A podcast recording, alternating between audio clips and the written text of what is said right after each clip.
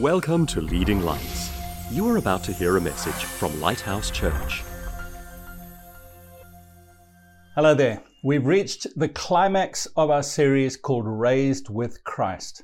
We're using a passage from Ephesians chapter 1 where Paul uses the example of Jesus being dead and buried and then raised to life and ascended to heaven and seated in heaven in authority.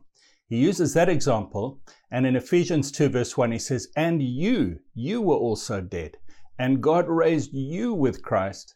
And then in verse 6 of Ephesians 2, he says, And we are seated with him in heavenly places. Now that sounds all religious and nice and interesting and theological, but there is a practical application.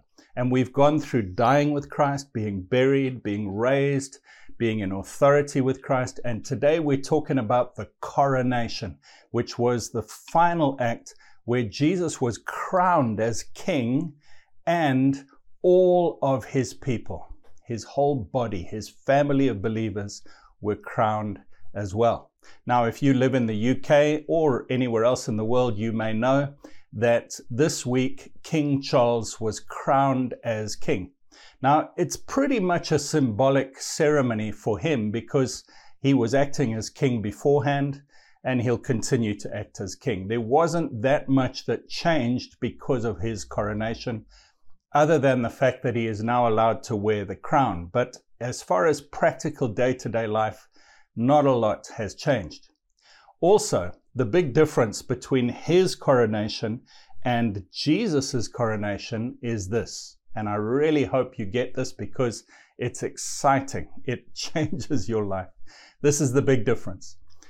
An earthly king's coronation is only him or her getting crowned, and all of us, the rabble, if you like, the general population, watching in awe and from a distance and thinking, wow, I could never participate in that. I could never enjoy that. I could never experience anything like that. That's an earthly kingdom. But Jesus's coronation was so different because it wasn't just him, it was his whole body. And so, in this passage in Ephesians 1 and 2, where Paul is comparing Jesus' death and ascension to us being dead in sin and rising with him, he says that he was given authority over all things. He's seated in heaven with all things under his feet. And then it says, to the church in verse 23. And he put all things under his feet and gave him to be head over all things to the church, which is his body, the fullness of him who fills all in all. So, unlike an earthly coronation where we are seated in the spectator seats, in this coronation, we are seated on that throne, that seat that the king is sat on when he's being crowned or anointed. We are sat there with him and we are part of him. And as he is crowned, we are crowned. As he is anointed, and I'm going to explain that word in a moment, we are anointed. So, why do I use the word anointed? In the Old Testament, it comes from the Old Testament.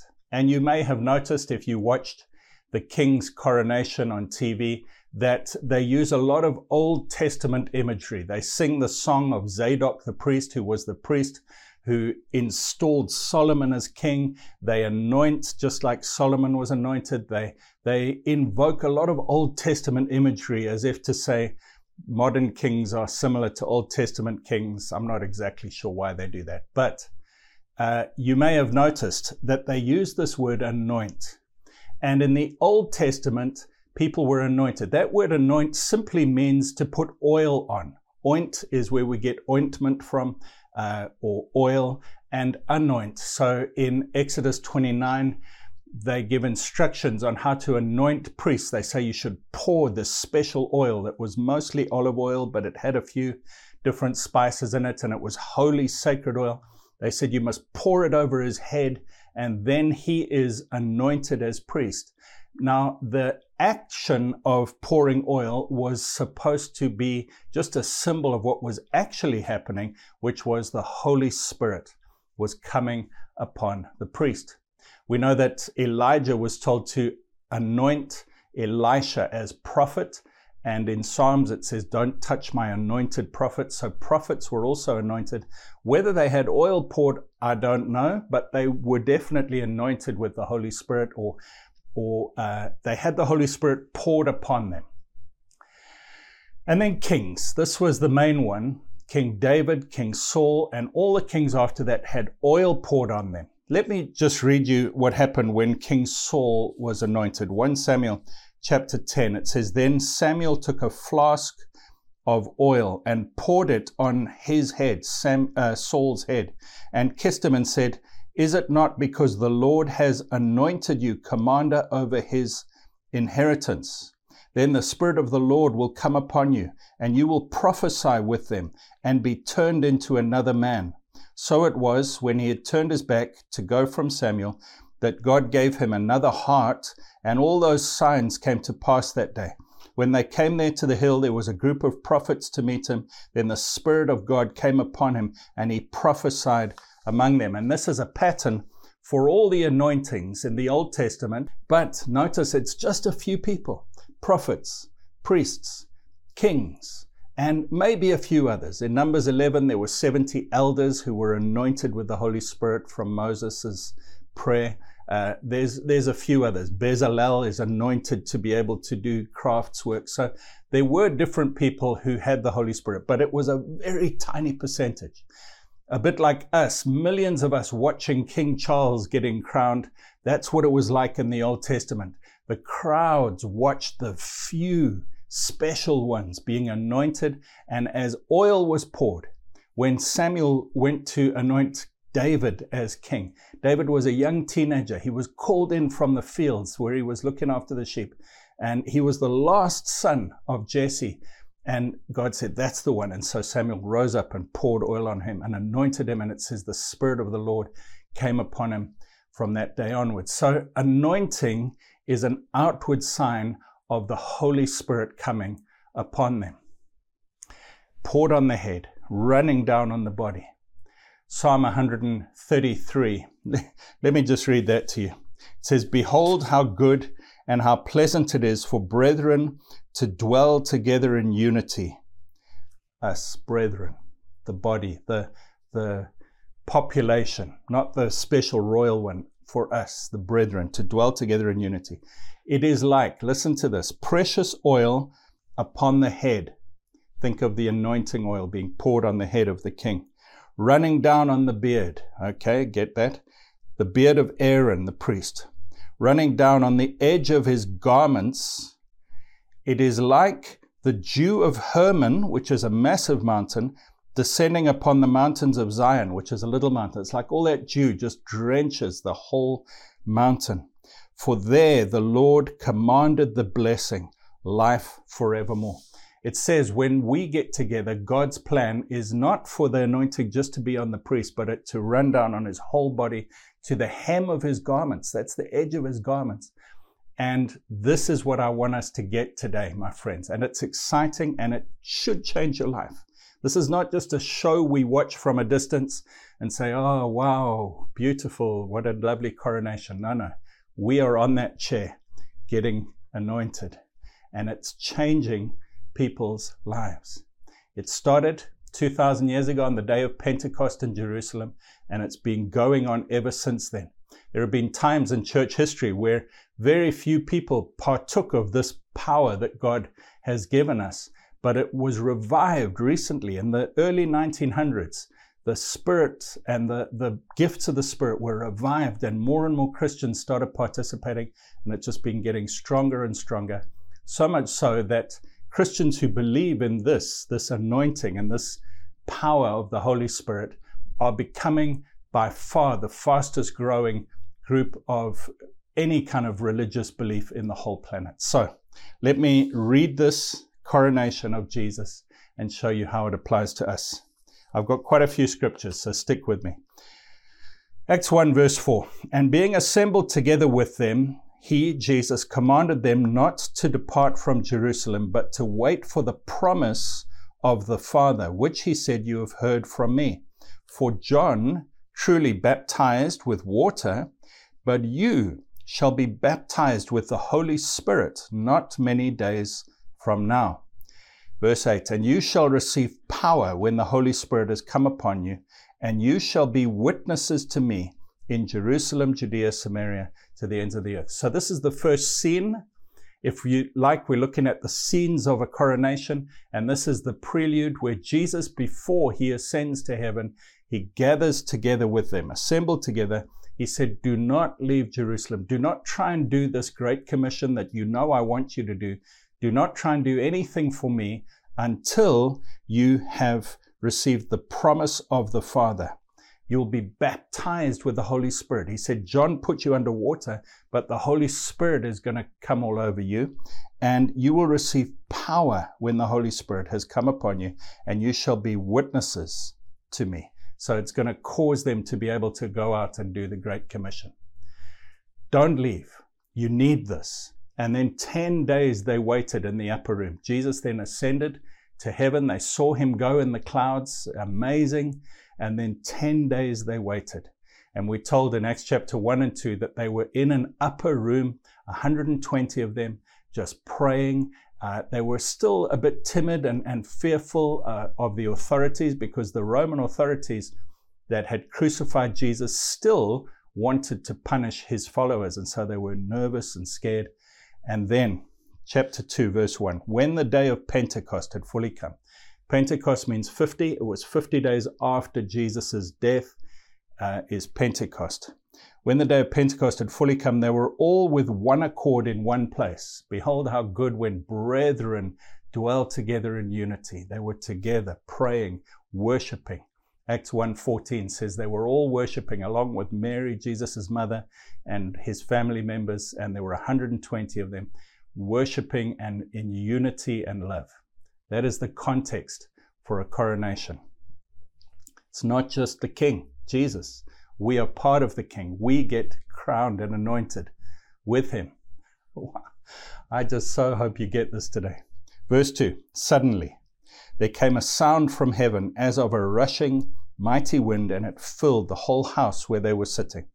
Then there appeared to them divided tongues as of fire, and one sat upon each of them, and they were all filled with the Holy Spirit and began to speak in other tongues or languages as the Spirit gave them utterance. Can you imagine the scene? We're worshiping, we're focused on Jesus, we're loving Him, and we're in unity with each other. Suddenly they hear a sound, they see little flames of fire that come upon every single one of them. And that's quite significant because it's all 120. It's not just the 12 important apostles. It's not just Peter, the main guy. It's not just the important ones, all of them. Even the unknown, unnamed ones are filled with the Holy Spirit and they start to speak in other languages. Verse 5 says, And there were dwelling in Jerusalem Jews, devout men from every nation under heaven. When the sound occurred, the multitude came together and were confused because everyone heard them speak in his own language. So the commotion was so great, it wasn't just a tiny little quiet prayer meeting. It caused such a stir that people outside the room heard about it. Now, I don't know how that happened. I'm not sure if it was the supernatural sound of the wind, or whether they started shouting out in praise and in other languages, or whether they spilled out onto the streets and started rejoicing. But whatever it was, something big and significant happened, and it caused such a stir that people were all around. There were people from all over the world there, the Bible says, uh, gathered for this feast. And all of them had different languages that they spoke, and they heard these people speaking in all of those different languages and praising God. And they thought they were perhaps drunk because they were stumbling around, shouting, laughing, speaking weird. They thought, wow, what's going on? They were intoxicated. Verse 14 But Peter, standing up with the eleven, raised his voice and said to them, Men of Judea, and all who dwell in Jerusalem, let this be known to you and heed my words. Now, this is boldness from Peter who had been timid before. At the end of the Gospel of John, Peter is so timid and defeated that he says, I'm going back to fishing. I'm giving up ministry. And Jesus has to, has to restore him and say, Feed my lambs. And Peter has been racked with guilt for denying Jesus. He's been in the upper room praying, but suddenly something has changed. He's bold. You see, that's what happens. We become kings and priests, the Bible says. We get a boldness of a lion when we get filled with this anointing, this coronation, this Holy Spirit. He says, These are not drunk, as you suppose, since it is only the third hour of the day, 9 a.m. So they had an early prayer meeting. 9 a.m. it happened. Uh, verse 16. But this is what was spoken by the prophet Joel. So now he gives them an explanation of what's just happened. And he uses an Old Testament passage from Joel that prophesied this would happen. He says, Joel said, It shall come to pass in the last days, says God, that I will pour out of my spirit on all flesh. Get this, it's the whole population. It's everyone watching the king's coronation. It's everyone involved. It's all of his subjects participate. They're all sitting on that throne and they're all receiving the anointing. I will pour out my spirit on all flesh. Your sons and your daughters shall prophesy. Your young men shall see visions. Your old men shall dream dreams. And on my men servants and on my maid servants I will pour out my spirit in those days, and they shall prophesy. He goes into great lengths to explain it's on everyone, men and women, old and young men servants and maid servants, not just important people, servants, everybody is going to receive, and the sign is going to be they will prophesy. They will speak words from God. And he says this tongues that they're speaking is the fulfillment of this passage. They are speaking God's words because the Holy Spirit has been poured on them. Now you can imagine the crowd listening to this and trying to understand what, what's going on. And so Peter then explains from a few Old Testament scriptures how Jesus was crucified and he is the Messiah. And then in verse 30, he says, Therefore, being a prophet, and known that God had sworn an oath to him that of the fruit of his body, according to the flesh, he would raise up the Christ to sit on his throne, David says. So he's explaining David's prophecies in the Old Testament and the Psalms about the Messiah. He says David knew that one of his descendants would be the Messiah. And he said, out of his body, according to the flesh, he would raise up the Christ to sit on his throne. So he says, what's happening now is the king is sitting on his throne. And then in verse 32, he says, This Jesus God has raised up, of which we are all witnesses. We all saw him die and rose again. Therefore, he's explaining what's happened. Therefore, being exalted to the right hand of God, and having received from the Father the promise of the Holy Spirit, he poured out this which you now see and hear. He says, Jesus, this Jesus, who many of you saw walking around in Jerusalem, he died. You knew he died. He rose again. Many of you knew about this. But now he is seated at the right hand of God in heaven, and this anointing of the Holy Spirit that the king gets when he becomes king, he's poured this out on us. Wow. This is amazing. Let me just finish this passage and then I'll share something with you. For uh, David did not ascend into the heavens, but he says himself, The Lord said to my Lord, Sit at my right hand until I make your enemies your footstool. Therefore, let all the house of Israel know assuredly that God has made this Jesus, whom you crucified, both Lord and Christ. He said, This shows, this outpouring of the Holy Spirit shows that Jesus has been anointed King of the universe with all things under his feet.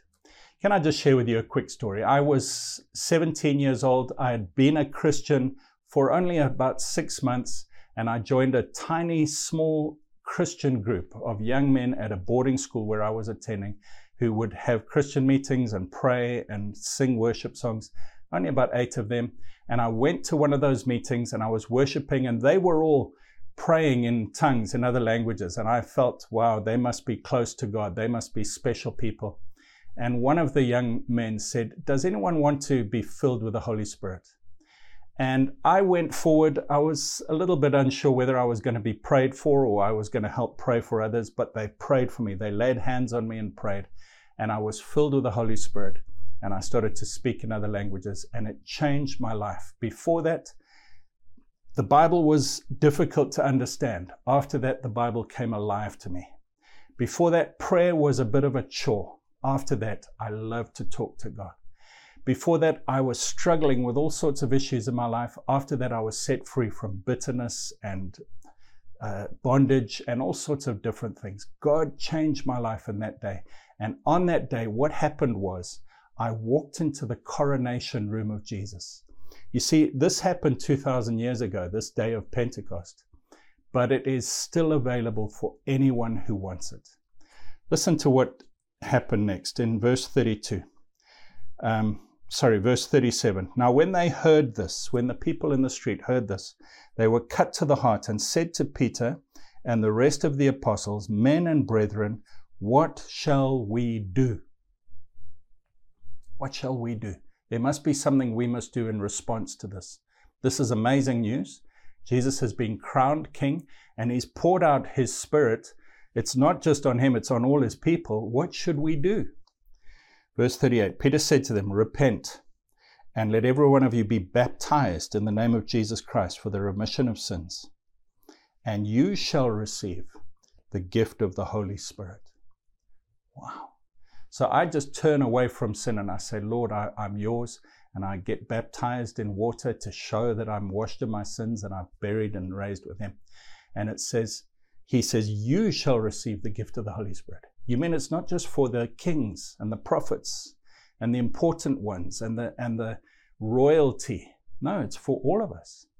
You shall receive the gift of the Holy Spirit. And then, just in case they weren't sure, in verse 39, he says, For the promise is to you and to your children and to all who are afar off, as many as the Lord our God will call. And my friend, listening to me, right now in this modern day and age, this promise is for us. It's for you.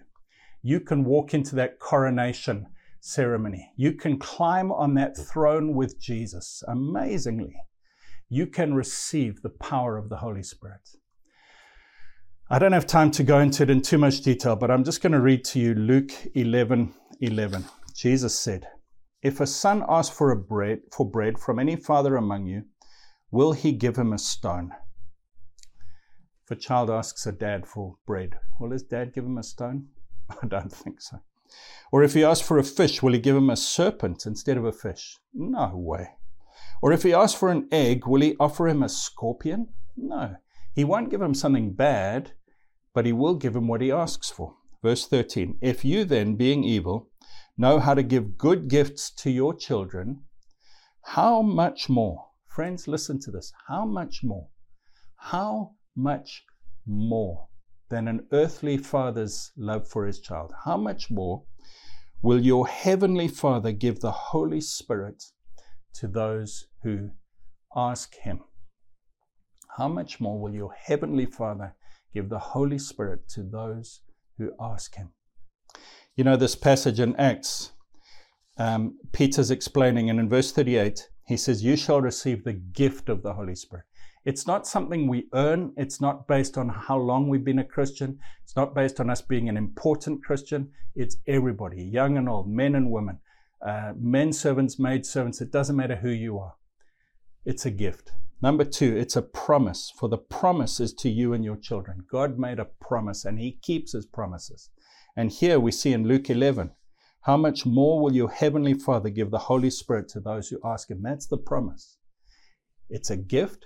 You don't deserve it. You don't have to be perfect. You just have to believe in God and make Him your Father. It's a promise. But then, thirdly, we must ask. He says to those who ask Him, ask. You just ask. You just say, Heavenly Father, thank you that you've forgiven me of my sins because of Jesus' death on the cross. I ask you for more of your Holy Spirit, to fill me with your Holy Spirit. Now, why do I say more? Because when you are a believer, you have a bit of the Holy Spirit already in you. Romans 8 says that. Everyone who believes in Jesus has a bit of the Holy Spirit. But this is an extra. This is a, an outpouring. This is an infilling. This is a baptism. This is where you get so much of the Holy Spirit that it starts to overflow in words coming out of your mouth. So that's the first. It's a gift, it's a promise. We must ask. And then the fourth is we must speak. You know, the example in Acts chapter 2, verse 1 to 4, it says, The day of Pentecost came, they were all together, Holy Spirit, rushing wind. And it says, uh, they were filled with the Holy Spirit. So that's when you've asked, He says yes, and you are filled, whether you feel anything or not, because He's promised He would. It's by faith, not by feelings. They were filled, and they began to speak with other tongues as the Spirit gave them utterance. I've got to speak. Let me just close with this. When Peter walked on the water, Jesus said to him, Come. But Peter now had the power to walk, but he had to choose to move his leg muscles to walk out of the boat onto the water, and st- he started to move. Friend, when you've asked and you've received the Spirit, you need to now start to speak in words or sounds that are not your native language. Just speak sounds, and the Spirit gives you utterance. And then you start to speak in other languages. And the languages are not the main thing. It's the coronation. I am now crowned and anointed and empowered with God.